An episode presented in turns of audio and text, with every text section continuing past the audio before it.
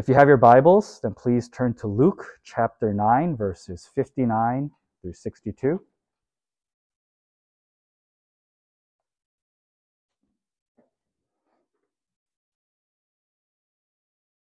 And if you have your Bibles, then leave it open in front of you on the passage. If you don't, then please follow along with the PowerPoint.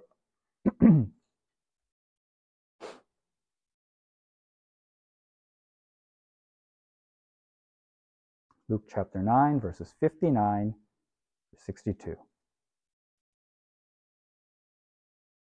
I'll read it. Listen now to the word of God. He said to another man, Follow me. But he replied, Lord, first let me go and bury my father. Jesus said to him, Let the dead bury their own dead, but you go and proclaim the kingdom of God. Still another said, I will follow you, Lord, but first let me go back and say goodbye to my family. Jesus replied, No one who puts a hand to the plow and looks back is fit for service in the kingdom of God. This is the word of the Lord. Thanks be to God. Uh, and I'll be preaching a message that is titled, Even Good Things Keep Us from Following Christ.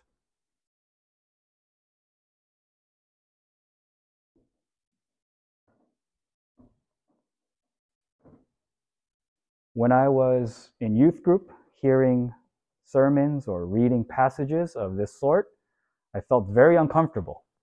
I never really enjoyed hearing things like this or even seeing the perspective that Jesus Christ was trying to teach to the people through these lessons and through these stories and through his words. Uh, I always felt uncomfortable when Jesus Christ would say something about family or he would say something about obligation to people that you love.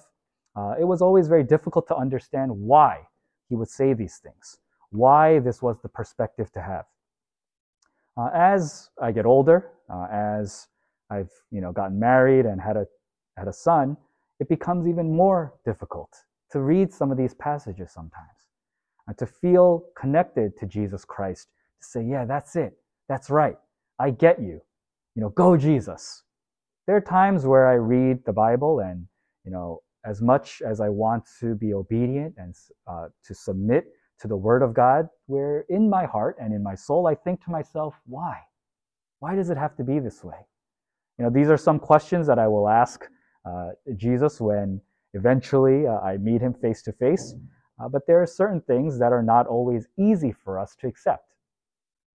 And the assertion here is that sometimes when he tells us not to do bad things, we know that that's good for us we know that's in our best interest.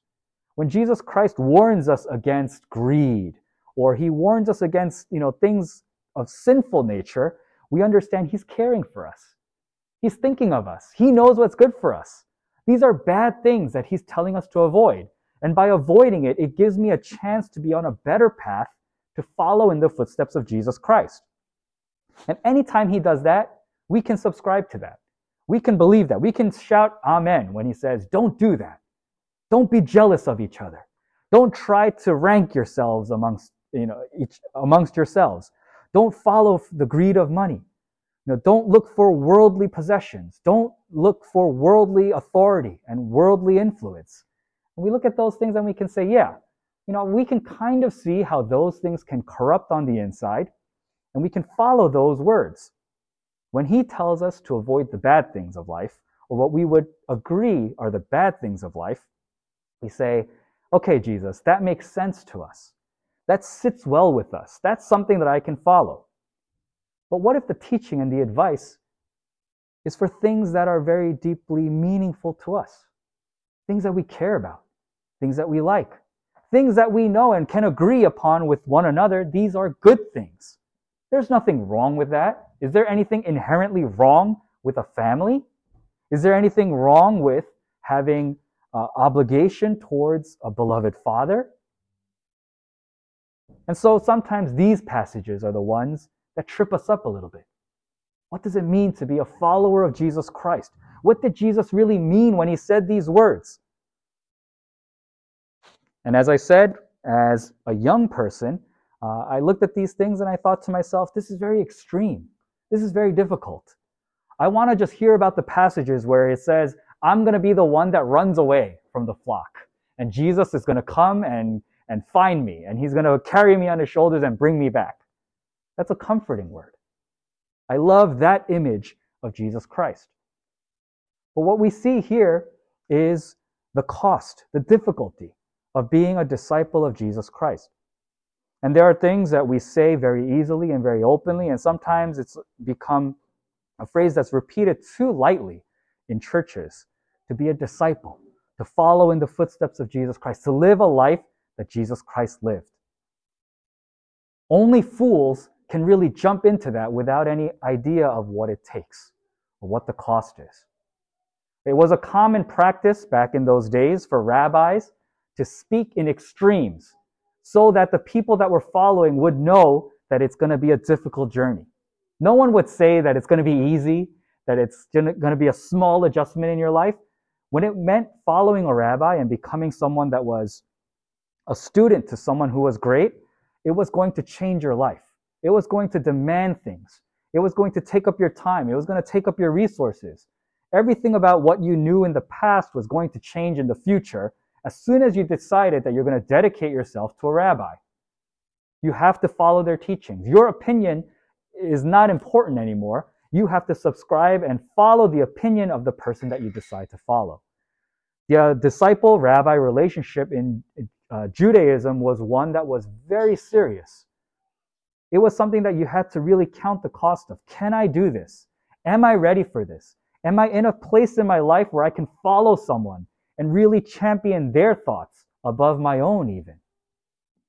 You know, becoming a disciple wasn't about being taken under their wing and them mentoring you and having discourse back and forth and discussion and debate and saying, what about this? What about my ideas? Is you know, this is what I think about this topic. It was about being obedient to their words. It was about following their every footstep. It's not an easy thing.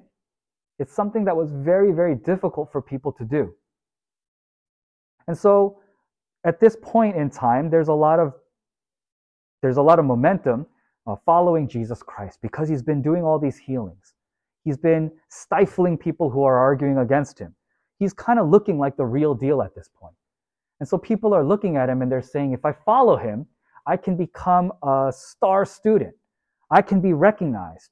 You know, that's part of how you got out of certain, uh, that's how you got out of being stuck at a certain level in terms of socioeconomic status.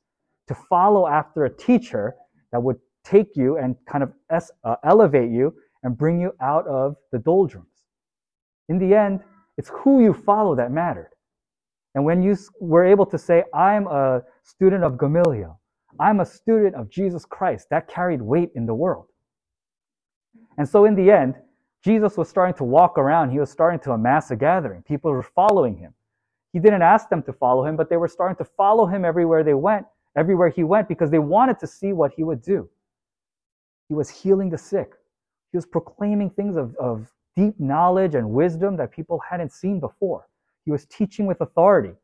He was uh, beating all these people who were the teachers of the law, the experts of the law, you know, in debates. And so people were looking at him and they were saying, at the very least, he's going to be a superstar rabbi. At the very least, he's going to be, he's going to go down in history as someone that was a, a rabbi who was worthy of a following. And so people want to follow him. They want to join that school. There's a lot that comes with it when you join and follow a rabbi that's a rising star. And so the common practice for rabbis is to warn people of what that means. You can't just simply follow. You can't just make an easy decision to say, I'm going to be a part of your school. I want to follow in your footsteps. Will you take me as a disciple? And so rabbis have to share with them what the real cost is. What is it going to be like to follow me?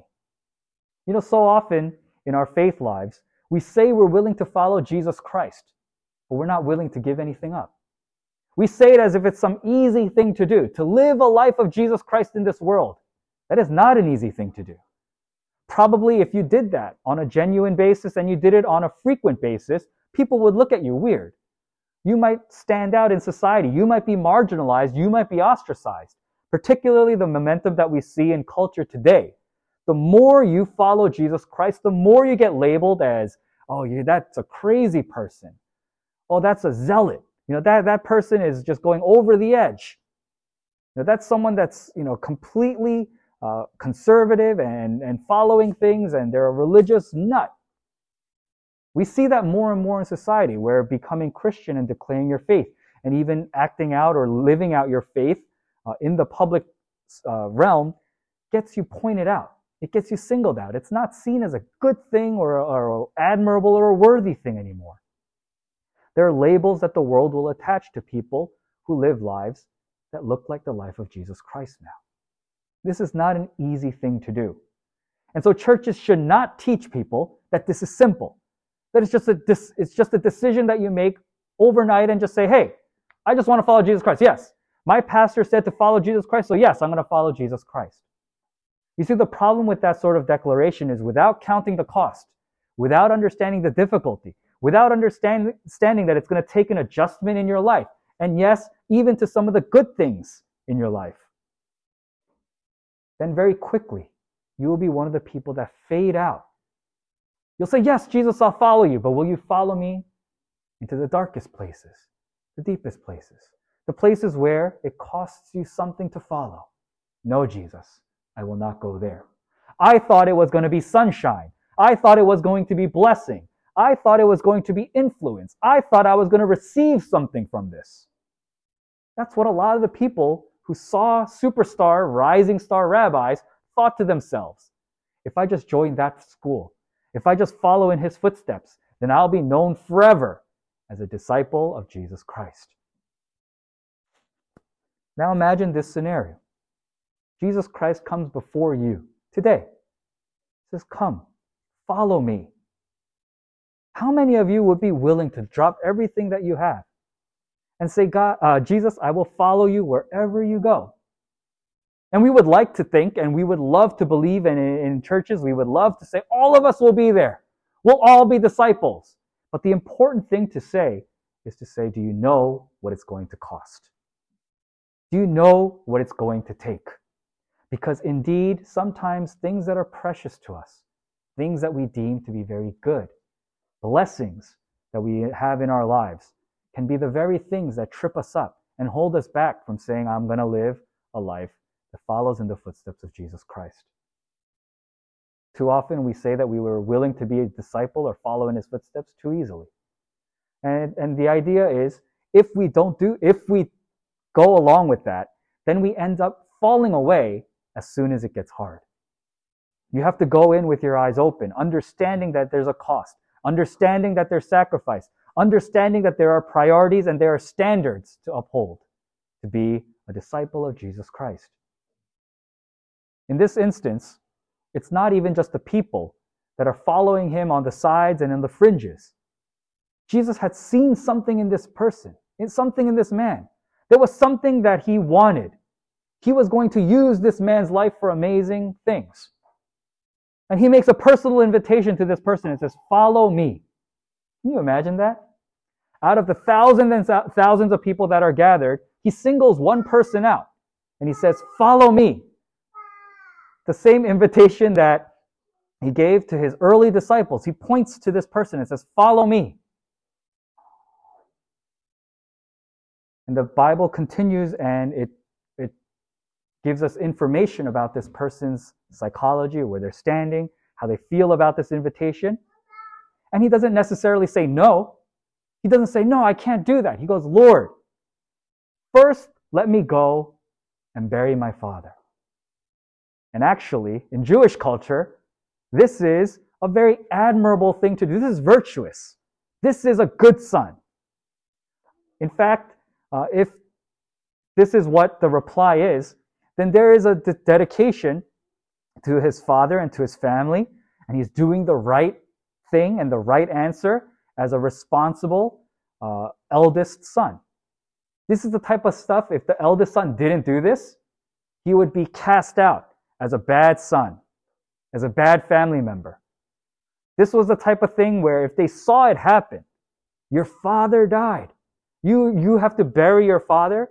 You have to do your responsibility as a son for someone who was, you know, your parent, someone that you're supposed to really love and honor and cherish. And he says, Yeah, this is what I have to, this is my responsibility first. It was a cultural responsibility.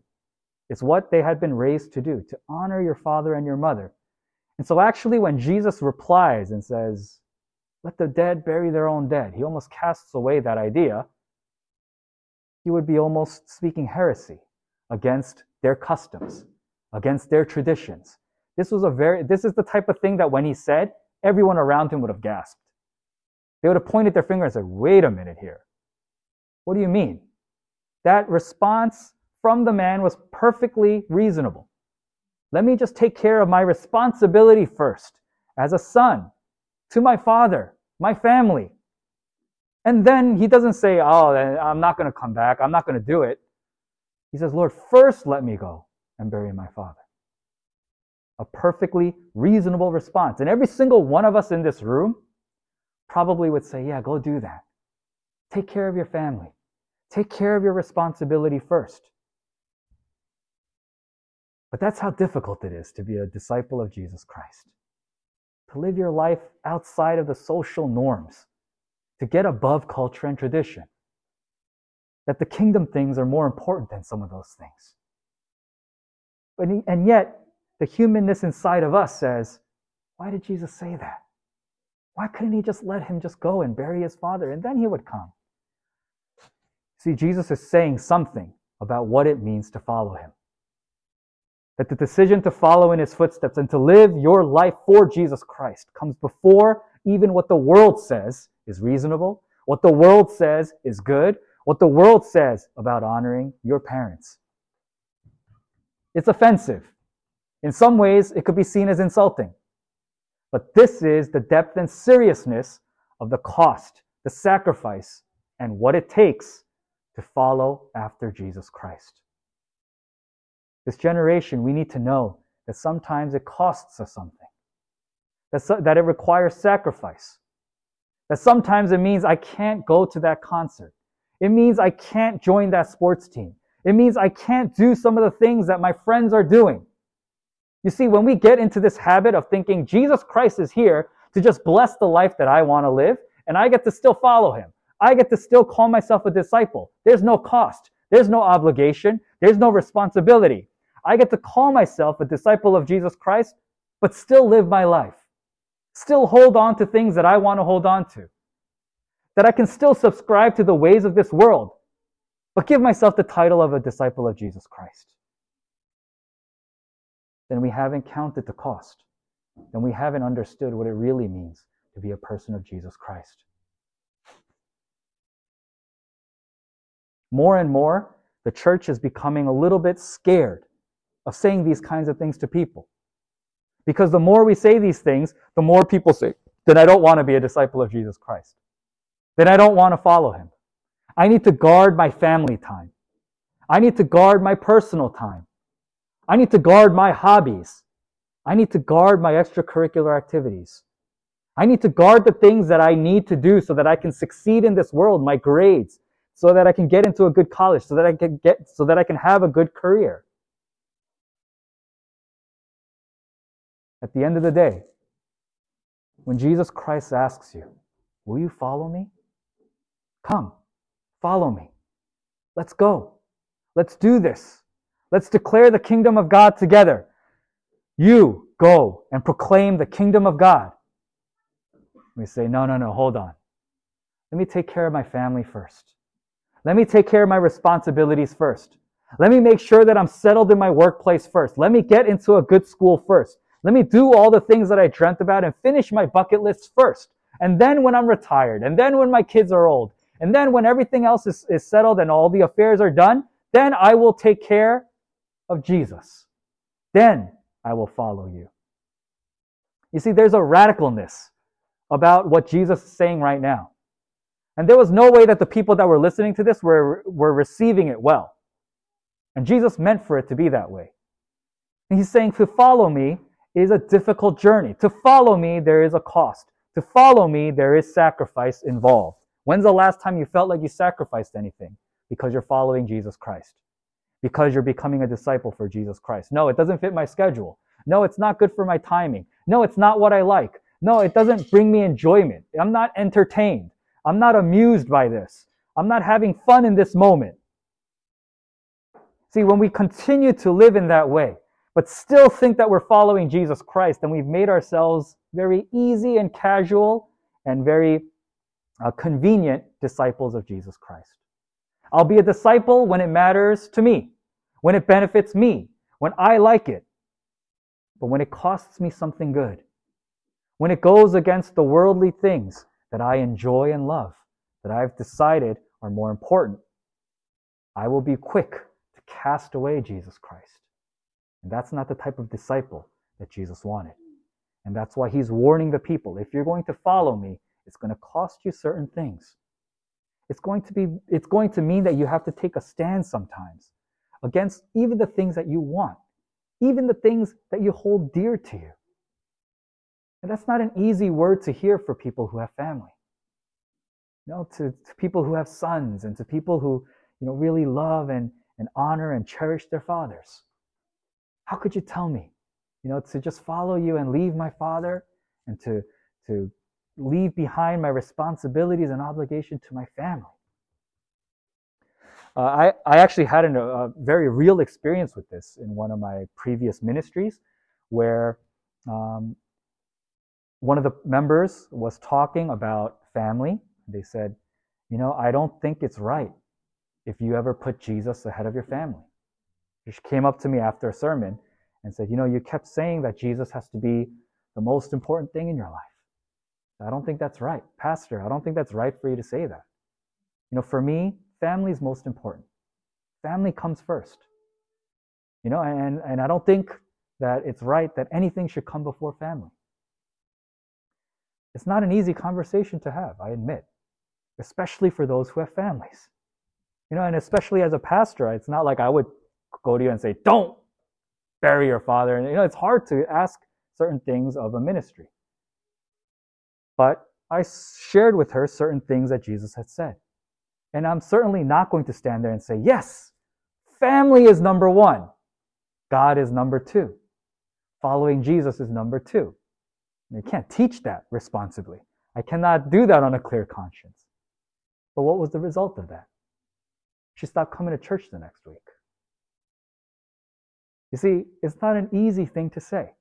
It's not an easy thing to subscribe to. It's not an easy, it should feel very uh, messy inside of your heart right now. You should feel a little conflicted about some of these things.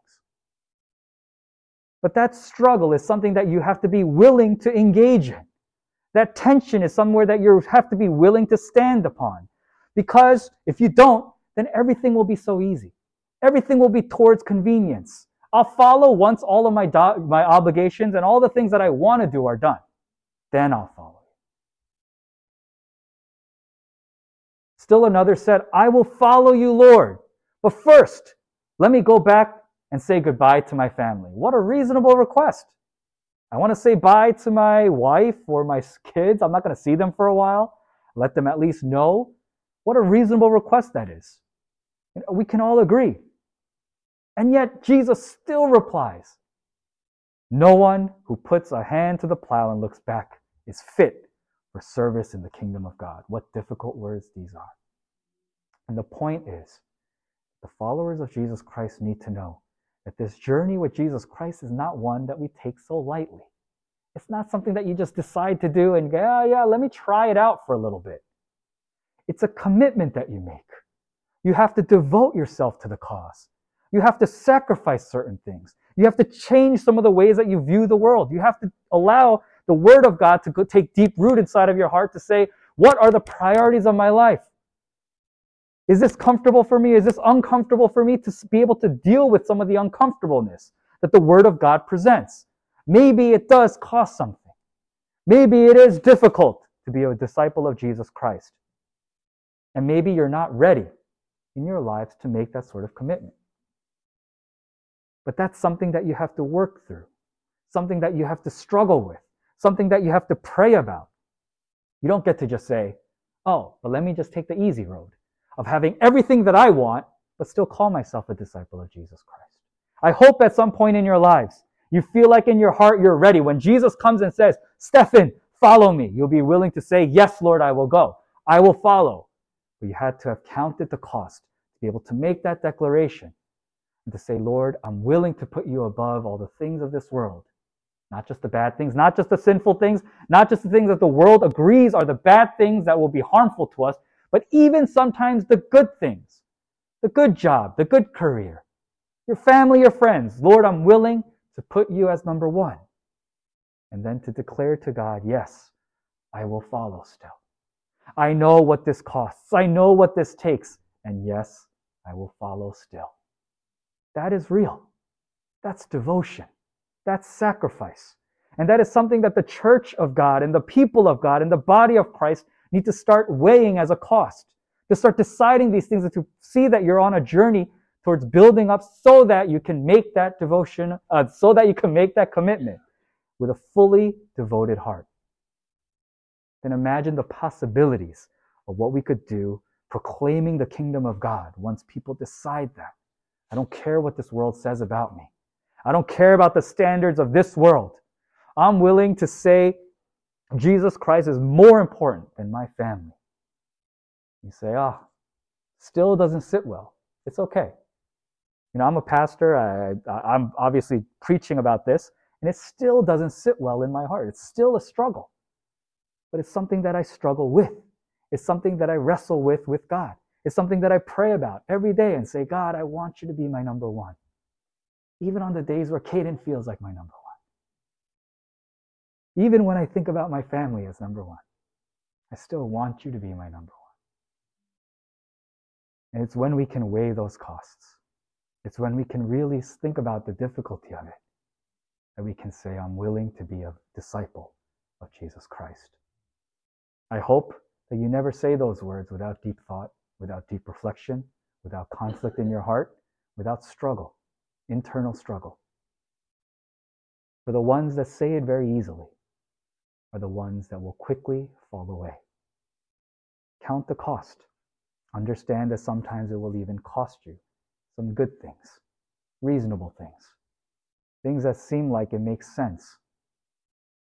Laying those things down and saying, Jesus, I will put my hand to the plow and I will not look back. Jesus, I will leave behind even the responsibilities that my culture and tradition place on me. And I will say, Jesus, your way will be number one to me. I hope and pray that at some point in your lives, you'll be able to reach that. And I don't want you to think that that has to happen right now, but it's something that we struggle with. It's something that we work towards. It's something that we wrestle with. And at some point, I hope to see that in your life that your life reflects the life of Jesus Christ, that I can see very clearly that you're walking in his footsteps. And I hope that you arrive at that decision after counting the cost. Let us pray.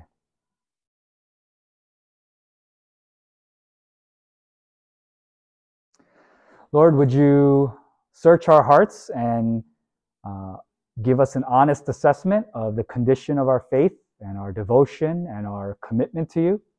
Uh, allow us to see whether you are really our priority in life, or maybe it's uh, family, maybe it's friends, maybe it's fun, maybe it's social standing, maybe it's uh, blessing, or um, and all the things that this world tries to uh, substitute into the number one spot in our hearts and in our lives.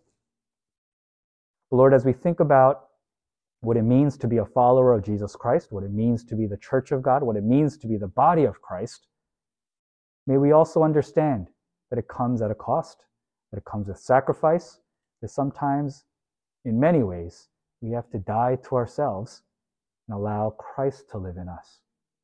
We thank you, God, and though this is not an easy word, and though it is one that we may struggle with, uh, may we think about it, struggle with it, uh, face it, and uh, at the end, be able to say, Yes, Lord, still I will follow.